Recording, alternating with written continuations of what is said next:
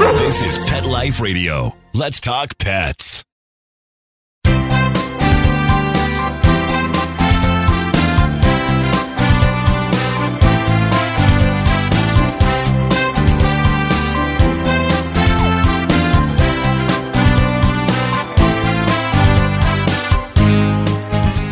And good morning, good afternoon, wherever the case may be. We're here live with Dr. Jeff Werber. Here, your host for the next 30 minutes on Pet Life Radio's live call in show, Ask the Vets with Dr. Jeff. We're here for you, we're here for your pets, we're here to answer questions, we're here to talk about anything you want to talk about. But the key is you gotta you gotta let us know you want to talk about it. So we give you a couple of ways to do that. Um, the easy way, toll free 877 385 8882. Um, that's just the basic toll free number. But something that I like even better is if you go online and you can join us on Google Hangouts. Uh, there's a link waiting for you. We can see you. We can see your pet. We can answer your questions. We can talk. And uh, that's the best way. You can also, one of the other ways you can do like a chat online, petliferadio.com. And you can actually go to the same Ask the Vets with Dr. Jeff tab and type in your question, your message, whatever, and we can talk about it. But we will talk about it. And that's the key here. The device is free. As I mentioned, I've been mentioning as I just came back from the veterinary trade show, Western Veterinary Conference, telemedicine, telehealth, teletriage, call it what you will, is here. It's here to stay. It's happening. It's happening in human medicine. I'm sure you've seen cute commercials on TV already where you can access the doctor live 24 7. Same thing in veterinary medicine. So the concept of getting your phone out, and actually seeing and talking. It's something you, you want to do. It's going to save you time. It's going to save you money. And it's, uh, it's sort of the thing my company that I work with called Live DVM is doing just that. So we'll provide doctor care and you can get us uh, pretty much 24 seven. So anyway, as I like to do, we, uh, I like to peruse the websites the veterinary information stuff just so you kind of know what's going on, what kind of stories, what's appealing to you. And then towards the end of the show, I want to talk about something very specific because you need to know about it. You guys are pet parents, you're pet lovers. And oftentimes when you hear the word doctor, you think that's the end all. And it's not because I will tell you something that the old joke is if you put 10 specialists in the room, you'll get 11 different opinions. So the idea is, is that it is okay to ask. It is okay to challenge. And one of the, the best way you can challenge, the best way you can ask is if you have information yourself. Education, knowledge is king. So well, one of the things we here to try to do here in Pet Life Radio is educate you. So the more you understand about something, the more likely you'll appreciate when something just doesn't sound right. It's getting that second opinion don't being afraid, not being afraid to challenge, to ask a question and make sure you like the answer. So, uh, anyway, I'll give you a couple of uh, story scenarios, but it's really something important. So anyway, one of the things that this is no surprise to me that we've talked a lot about raw diets. We're going to go into another couple of recalls, which is now starting to blow my mind. And, I, and I've been mentioning here for a long time. I am personally not a fan of just blanket raw foods. There's got to be something in the raw diet that that will kill off the bacteria, whether it's a flash freeze, whether it's some type of treatment that's done to kill off the bacteria. But we're seeing a lot of salmonella, a lot of listeria, and the recalls are almost every single week that I go onto these websites and getting information, I'm hearing of more recalls. So it tells you it's here. So this was also not too surprising, but a little bit disappointing with some of their recommendations. But CDC, all right, Centers for Disease Control. They found nine salmonella infections, all right, that might be traced to pet guinea pigs. Eight states from July 2015 till December of 2017. And their recommendations are to wash hands thoroughly after contacting and cleaning. And here's the thing that bothered me a little bit that they are discouraging kids under five, pregnant women, and elderly from even having these rodents or any rodents as pets. That might be a little bit aggressive. I think that the important thing is to teach kids, limit handling. You know, you don't want a young kid. I look, I have, as, as many of you know already, and maybe I'll bring him on later because he's so darn cute. But my Lou, my little Russian dwarf hamster. So when my grandchildren come over, they love to play with them. I'm sitting there literally right over them because I'm afraid they're just their natural tendency. It's like, you know, petting a dog. They want to grab, they want to touch. They, and this thing is so small, we don't want to take any chances. So we're right there. So if you have a small rodent pet, whether it's a guinea pig, whether it's a rat, a mouse, uh, you know, a chinchilla, you name it, you want to be very careful anyway with small, small children. They have to be old enough to learn the importance of, of how to handle it properly, not squeeze, but make sure they wash their hands well. This was really a sweet story. And, you know, I, I work with um, some different rescue groups specializing in this. One is Hounds for Heroes. So this was a Canine Courage program is another, uh, sponsored by Zoetis, all coming up with ways to help veterans with uh, post-traumatic stress disorder, help cope and matching really the right dogs for these people. This is a great story. Rescue dog, a Labradoodle, became a veteran's uh, hero. It was a, an Iraqi war veteran and uh, he suffered from traumatic brain injury. And his adopted rescue dog, this Labradoodle, basically has helped him overcome his post traumatic stress disorder. And interestingly, one of the problems that this guy was having from the brain injury are migraines. The dog has been trained to sense the migraines coming on, warn the veteran, who then can take his medication. And as according to his wife, it's like this dog really saved her husband's life. So I think that's so great. Another raw food recall. I'm telling you, I'm gonna, it's a voluntary recall. All voluntary means this, just so you know. And again, I know from my daughter's cookie dough company that they run testing all the time. If they come up with something that shouldn't be there, like salmonella, they know they're going to get recalled. I mean, it's going to be coming down and they're going to have to because they have to report these results. So when they do a voluntary recall, it's basically just, it makes them look good. But really what they're saying is we blew it. We have salmonella. We did what we can to avoid it, but it didn't work. So therefore we're going to do a recall, quote unquote, voluntary recall, but it's something that they would have to have done anyway. This is Steve's real food. It's raw frozen dog food, turkey, canine recipe. I'll give you the um, salmonella uh, um, contamination. The UPC, it'll be online because I'm not expecting to get at your pen and paper and write this down. But if you do feed that food, here it is. It's 6 91730 15303 8, lot E178. So it's here uh, when you can come and, and, listen to the tape version of the show. If you want to get a hold of that number, just go ahead and send me an email to Dr. Jeff at petliferadio.com and I will send it to you. But just, just know if you feed that food, you want to return it, You'll get credit. You can get another. You can stay with the same food. Don't, you know, they do test lots all the time. This lot came up contaminated, but just trust me, if it was all their lots, they'd have to report all of them. So it's just this one. This is a story, happy ending. A juvenile bald eagle. Now, bald eagles are fairly rare and uh, was caught in fishing line. A veterinarian specializing in birds was able to rescue the bird. They were able to unwrap it. It's now doing very well. But one thing you have to know, fishing lines or anything that we throw away. You remember the, the plastic wrap things that, that would keep six packs together? We were always taught to cut them because birds will go through them if they end up in water. And a lot of times the waste ends up in water streams and lakes and, and reservoirs across the U.S. And it would strangle birds. So, you know, I used to, remember I used to take a scissors and cut them so there was no, nothing where the bird can get its head stuck in. Anyway, the recommendation is that anglers, fishermen should dispose of this stuff properly. And you should never set lines within a 100 yards of the mouth of a creek, a stream, a reservoir, a river, anything, because that's where the concentration is the greatest. That's when they are, are opening and flowing in the greatest concentration into the largest, larger bodies of water. So just be really careful out there. Our wildlife has enough time, difficult time surviving. We don't need us to make it any worse for them. This is something that has happened already in California, in many Southern California counties. So it's not anything new to me, but it's great when I hear it. So um, we're going to applaud Pennsylvania. State legislatures are proposing a bill to restrict pet stores in Pennsylvania from selling dogs and cats or rabbits that are coming from anywhere except shelters and rescue agencies.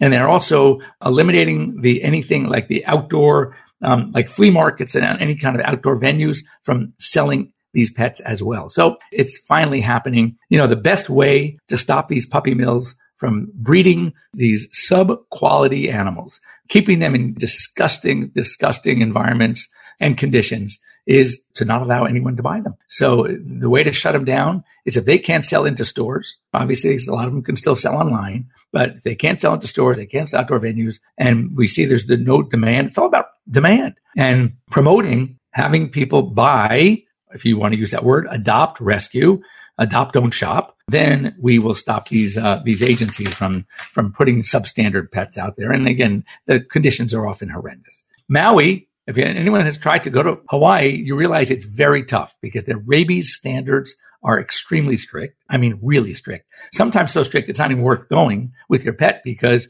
you know the quarantines have been up to as much as 120 days, four months. It's crazy. So anyway, now they're uh, sort of relaxing. They're proposing to relax the quarantines to 30 days after an appropriate rabies shot. And that's from 90 days and in some areas, 120 days down to 30 after a valid rabies titer. And unfortunately, here in the mainland, there is really, only, I think, only one lab that does it. That's Kansas State University Diagnostic Lab. You know, people say, well, can't we like expedite it? Can't we pay more? I mean, I'm the president of some big company. Guess what? They don't care. They just don't care. This is the way it is. Um, they have sped it up a little bit. It sometimes it used to be four weeks. Now I tell people you can do it maybe in two, two and a half. But the only way to get a valid rabies titer for countries that require it, or states in this case, uh, like Hawaii, that is the, uh, the the only way to do it. One lab across the country. So uh, this is really cool too. That they were doing a study that dogs use both their, even though their sight is probably one of their worst senses, dogs actually use sight as well as smell. Obviously, their noses, their sense of smell is way better. So when they're finding like toys, they showed that they would spray toys with a certain sense of smell and dogs were trained to look for a certain toy. Now, all of the toys in these things had the same smell. So they eliminated that using the smell and dogs, even though they picked certain smells out, they kept looking until they found the one that looked the way they wanted, the, the one they were going after.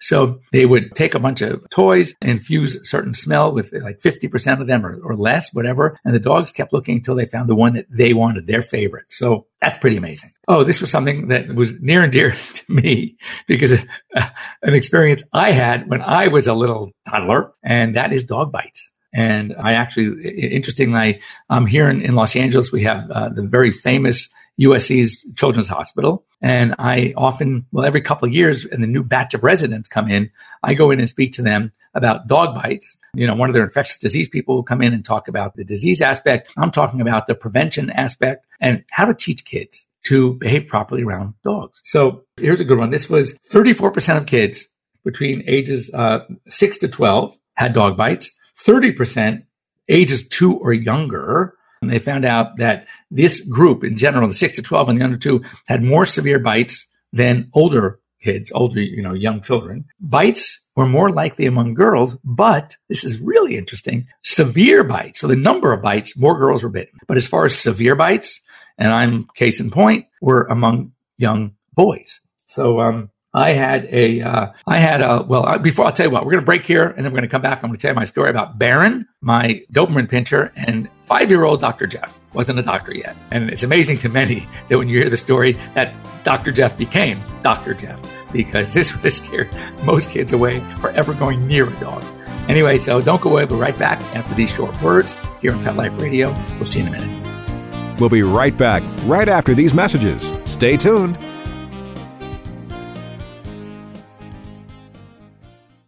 Tired of wasting money on giant bags, boxes, and jugs of litter that don't last? Switch to World's Best Cat Litter, the only litter that lets you use less and get more. World's Best Cat Litter uses the concentrated power of corn to deliver outstanding odor control and easy cleanup. It's lightweight, 99% dust free, and pet, people, and planet friendly. It's even flushable. Make the switch to World's Best Cat Litter and save $2. Visit www.saveonworldsbest.com. Does your dog itch, scratch, stink, or shed like crazy?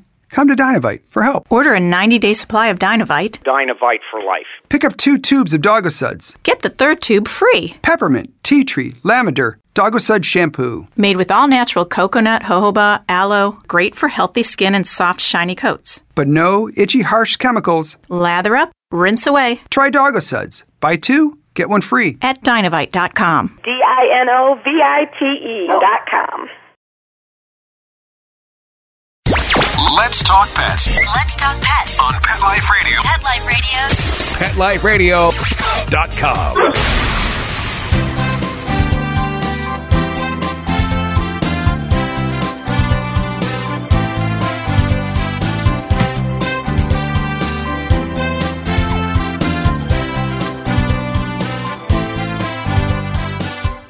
And welcome back. You're here live with Dr. Jeff Werber here on Pet Life Radio's Ask the Vets with Dr. Jeff. And um, I just before the break, we were talking about dog bites and how children more likely than uh, older kids, small children, six to twelve and under two, the bites were more severe. Little monster here, me, when I was five, my dad thought it'd be a great idea after growing up with boxers, having a boxer in the house. One passed away, and let's get another dog. But you know what? How about an intact male, eleven month old Doberman? None of us really know exactly what happened. I certainly don't. But all of a sudden, I'm screaming and crying, and uh, the dog we think was lying used to lie down in the front of the, by the hallway in the front door, like the little foyer. And I was coming in from outside. I was outside. It was wintertime. This was New York back a long time ago. And um, we think maybe I stepped on him, scared him. We don't know. All I know is he jumped up and grabbed me by the face. And his, if you can see here on the drum, his top teeth went here, his bottom teeth went here, and he ripped open my entire cheek, my smile line here. I can, you can't see it unless you saw it up close, but it's not a smile line. It's a scar. My whole face was ripped open. You could see inside my cheek. My chin was cracked open. He got me good. Rushed me to the hospital, plastic surgery later. The guy did a pretty good job because most people don't even notice it until I pointed out that my left smile line is way more prominent and deeper because it's really a scar, not a smile line. Anyway, I got home. So most people, if you think about it, would be petrified, terrified of dogs. Interestingly, by this point in my my very long life at five, I'd already known that I was going to be a veterinarian. My parents say, even as a little kid, you know, when you're you're asked what do you want to be, I wanted to be a vet. And interestingly, when it comes to veterinary medicine, I hear this a lot. A lot of my classmates in veterinary school also had this. It's a calling. We there's who knows what it is. I often joke I must have been a dog in a prior life, but whatever. I knew that this was for me. So when I got home from the hospital, I was all bandaged up. My face was all bandaged up, and um, walked in the you know, in the house. I was in bed, still drugged, and the dog came in in the room. Walked up to me, kind of noticed his big head under my arm, my limp arm, which was at my side, creeps forward, puts his head right here on my chest, and my parents said he sat there almost like in vigil all night long. He was truly sorry. And I think that had more of an impact on me as I maybe think, I don't know, I don't remember it, but hearing it, that the sensation, the feeling of his knowing kind of what he did and he felt badly for it had impacted me more than the bite itself. Clearly, I am not afraid of dogs. So anyway, I want to talk about briefly the second opinion. Again, don't generalize this. It doesn't mean that every place is like this. It doesn't mean that every doctor is like this, but it's okay to challenge when uh, your uh, a doctor does an exam and something that they say or do doesn't really fit what you think is going on. The more you know, the more likely you'll be able to recognize that something just isn't right. I get a call at 2.30 in the morning. Mind you, I am a dinosaur. My clients have my cell phone. They could have called me initially at two in the morning, but they panicked. They didn't want to call me, so they went straight to emergency. issue was a cat that was seizing, started seizing at about two, ran to the emergency center. And this doctor, typically, just so you know, just so you know, many hospitals that provide nighttime 24 hour care, even if they're specialty hospitals, the doctor that is working the night shift, that late night, you know, midnight to 8 a.m., whatever it is, is often a young doctor, is often an intern that's doing their internship there, which is good. Very admirable. I highly encourage doctors to do internships, but they don't often know a lot. And it's not even having the knowledge. They, a lot of them have the knowledge, but they don't have the wisdom. They don't know what to ask. They don't know to really delve into the problem like a seasoned doctor might.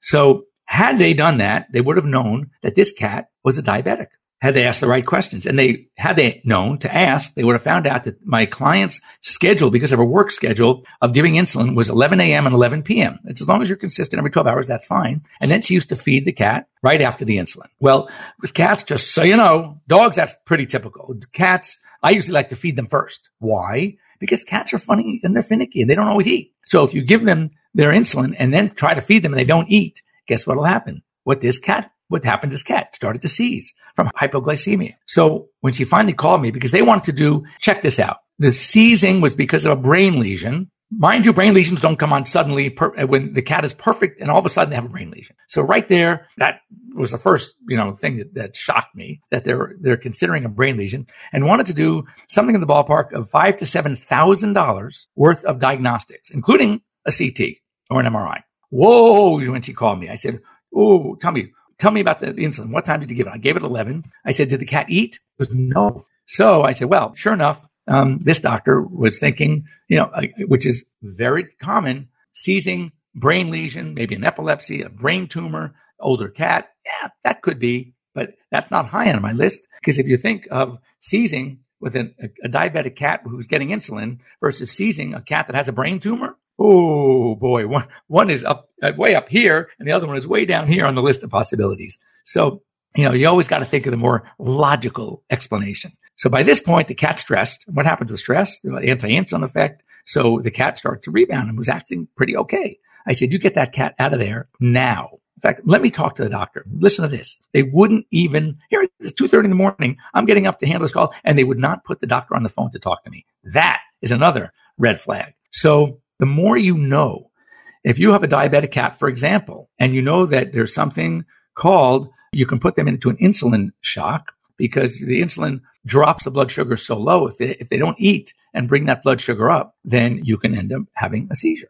And it's just a matter of when acute diseases, another thing, no, again, these, these are all general rules. There's exceptions to every one of them. But when a dog, for example, has an acute episode of whatever it is, suddenly, it's usually not a metabolic problem. Kidneys don't turn off immediately overnight. Liver disease, vomiting, pancreatitis, okay? These are usually brought on by some event. So when you have a sudden onset of whatever, limping, name it, any problem, you need to think swelling up. Uh, you know, a dog comes up limping and the foot is gets swollen. Now, dogs don't usually break toes. My first thought was he must have stepped on a bee. His pad was very swollen. He was very tender. He iced the foot. He, you know, he, he actually belonged to an emergency room physician. When none of that helped, about a day later, I said, you know what, like it's unlikely because he is putting some weight on it. From what happened, it's a weird break to break a toe. There was no physical abnormal look to the foot.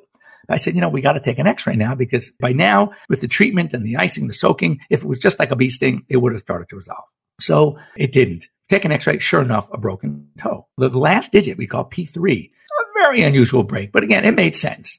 But am I thinking of bone cancer? Of course not. Bone cancer doesn't go, you're not fine today and have, you're limping and not weight bearing tomorrow. So when something doesn't quite fit, when somebody wants to run major diagnostics, I mean, literally into the thousands, ask them, what are you looking for? Tell me what you're looking for and why.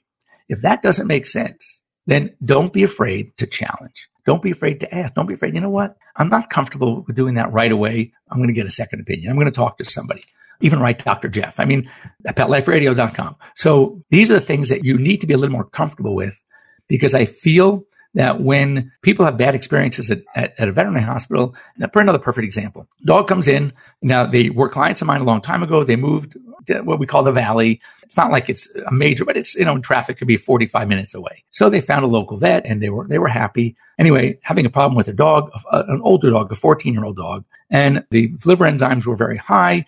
They were wanting to do liver biopsies, et cetera, et cetera. Long story short, they say, you know what? We want a second opinion. They drive over into me and, and we, I'm palpating the dog. Old dog. First thing you do is you got to do a good physical exam, hands and ears and eyes and get a history. And I, I didn't even look at the blood test yet. I'm palpating the dog and sure enough, there's a huge mass in the abdomen, in the cranial abdomen. That's got to be liver, maybe spleen, but it felt more like liver to me because it was just anatomically where it was and what was involved. I said, did they tell you that he's got a mass in his liver? I mean, it's huge. They go, no. I said, did they palpate? Did they feel? No, I think they just went and took an x-ray. It's like, really? Really? So this is what's out there. So don't think because you go to somebody who has DVM or VMD next to their name, they're a doctor of veterinary medicine, that they have developed the skill, the foresight, the wisdom to be good diagnosticians. And when they immediately want to jump to tests, or more importantly, to a lot of tests at once, it's okay to question because usually you don't have to do a lot of tests at once. Usually you can come up with a game plan, take the most obvious things on the list, why they're the most obvious, get that explanation, and then let's test for this first. And then we'll go to the next one. Then we'll go to the next one. You don't need to do eight to 10 tests in one day. Uh, unless, of course, it's truly an emergency situation. You have no idea what's going on. The animal is failing and you're at an emergency clinic and the, the dog is pale, vomiting, or whatever it is. Then yes, you need to get answers now because you don't have the luxury of time. But when you have the luxury of time, take advantage of it and plan it right. But the bottom line is here, don't be afraid to ask questions, to challenge, to second guess. And I think you will be in better shape financially. Your pets will be in better shape in the sense that you'll still get answers, but you won't have to get all these unnecessary tests, which puts them through a lot of stress and anxiety as well. So anyway, if you have any questions about this, I mean, this is obviously, you know, I talk about this stuff often. It's my pet peeve. Pardon the pun. Well, actually, pun intended. So um, get a hold of me. Dr. Jeff at petliferadio.com. You can uh, catch me on Instagram, which I'd love you to follow me on Instagram at Dr. Jeff Werber. And by the way, if anything, you're going to see really, really cute pictures because I see so many fun pictures uh, dogs and my, some of my celebrity clients. You can get a look at those as well. And uh, anyway, have a great week here in LA. It's kind of overcast and raining. We needed it, which means in the snow, in the mountain, in the mountains, it's snowing, which is good. And um, we will be here same time next week here on Pet Life Radio's Ask the Vets with Dr. Jeff. Have a great week, everybody. Let's talk pets every week on demand, only on PetLifeRadio.com.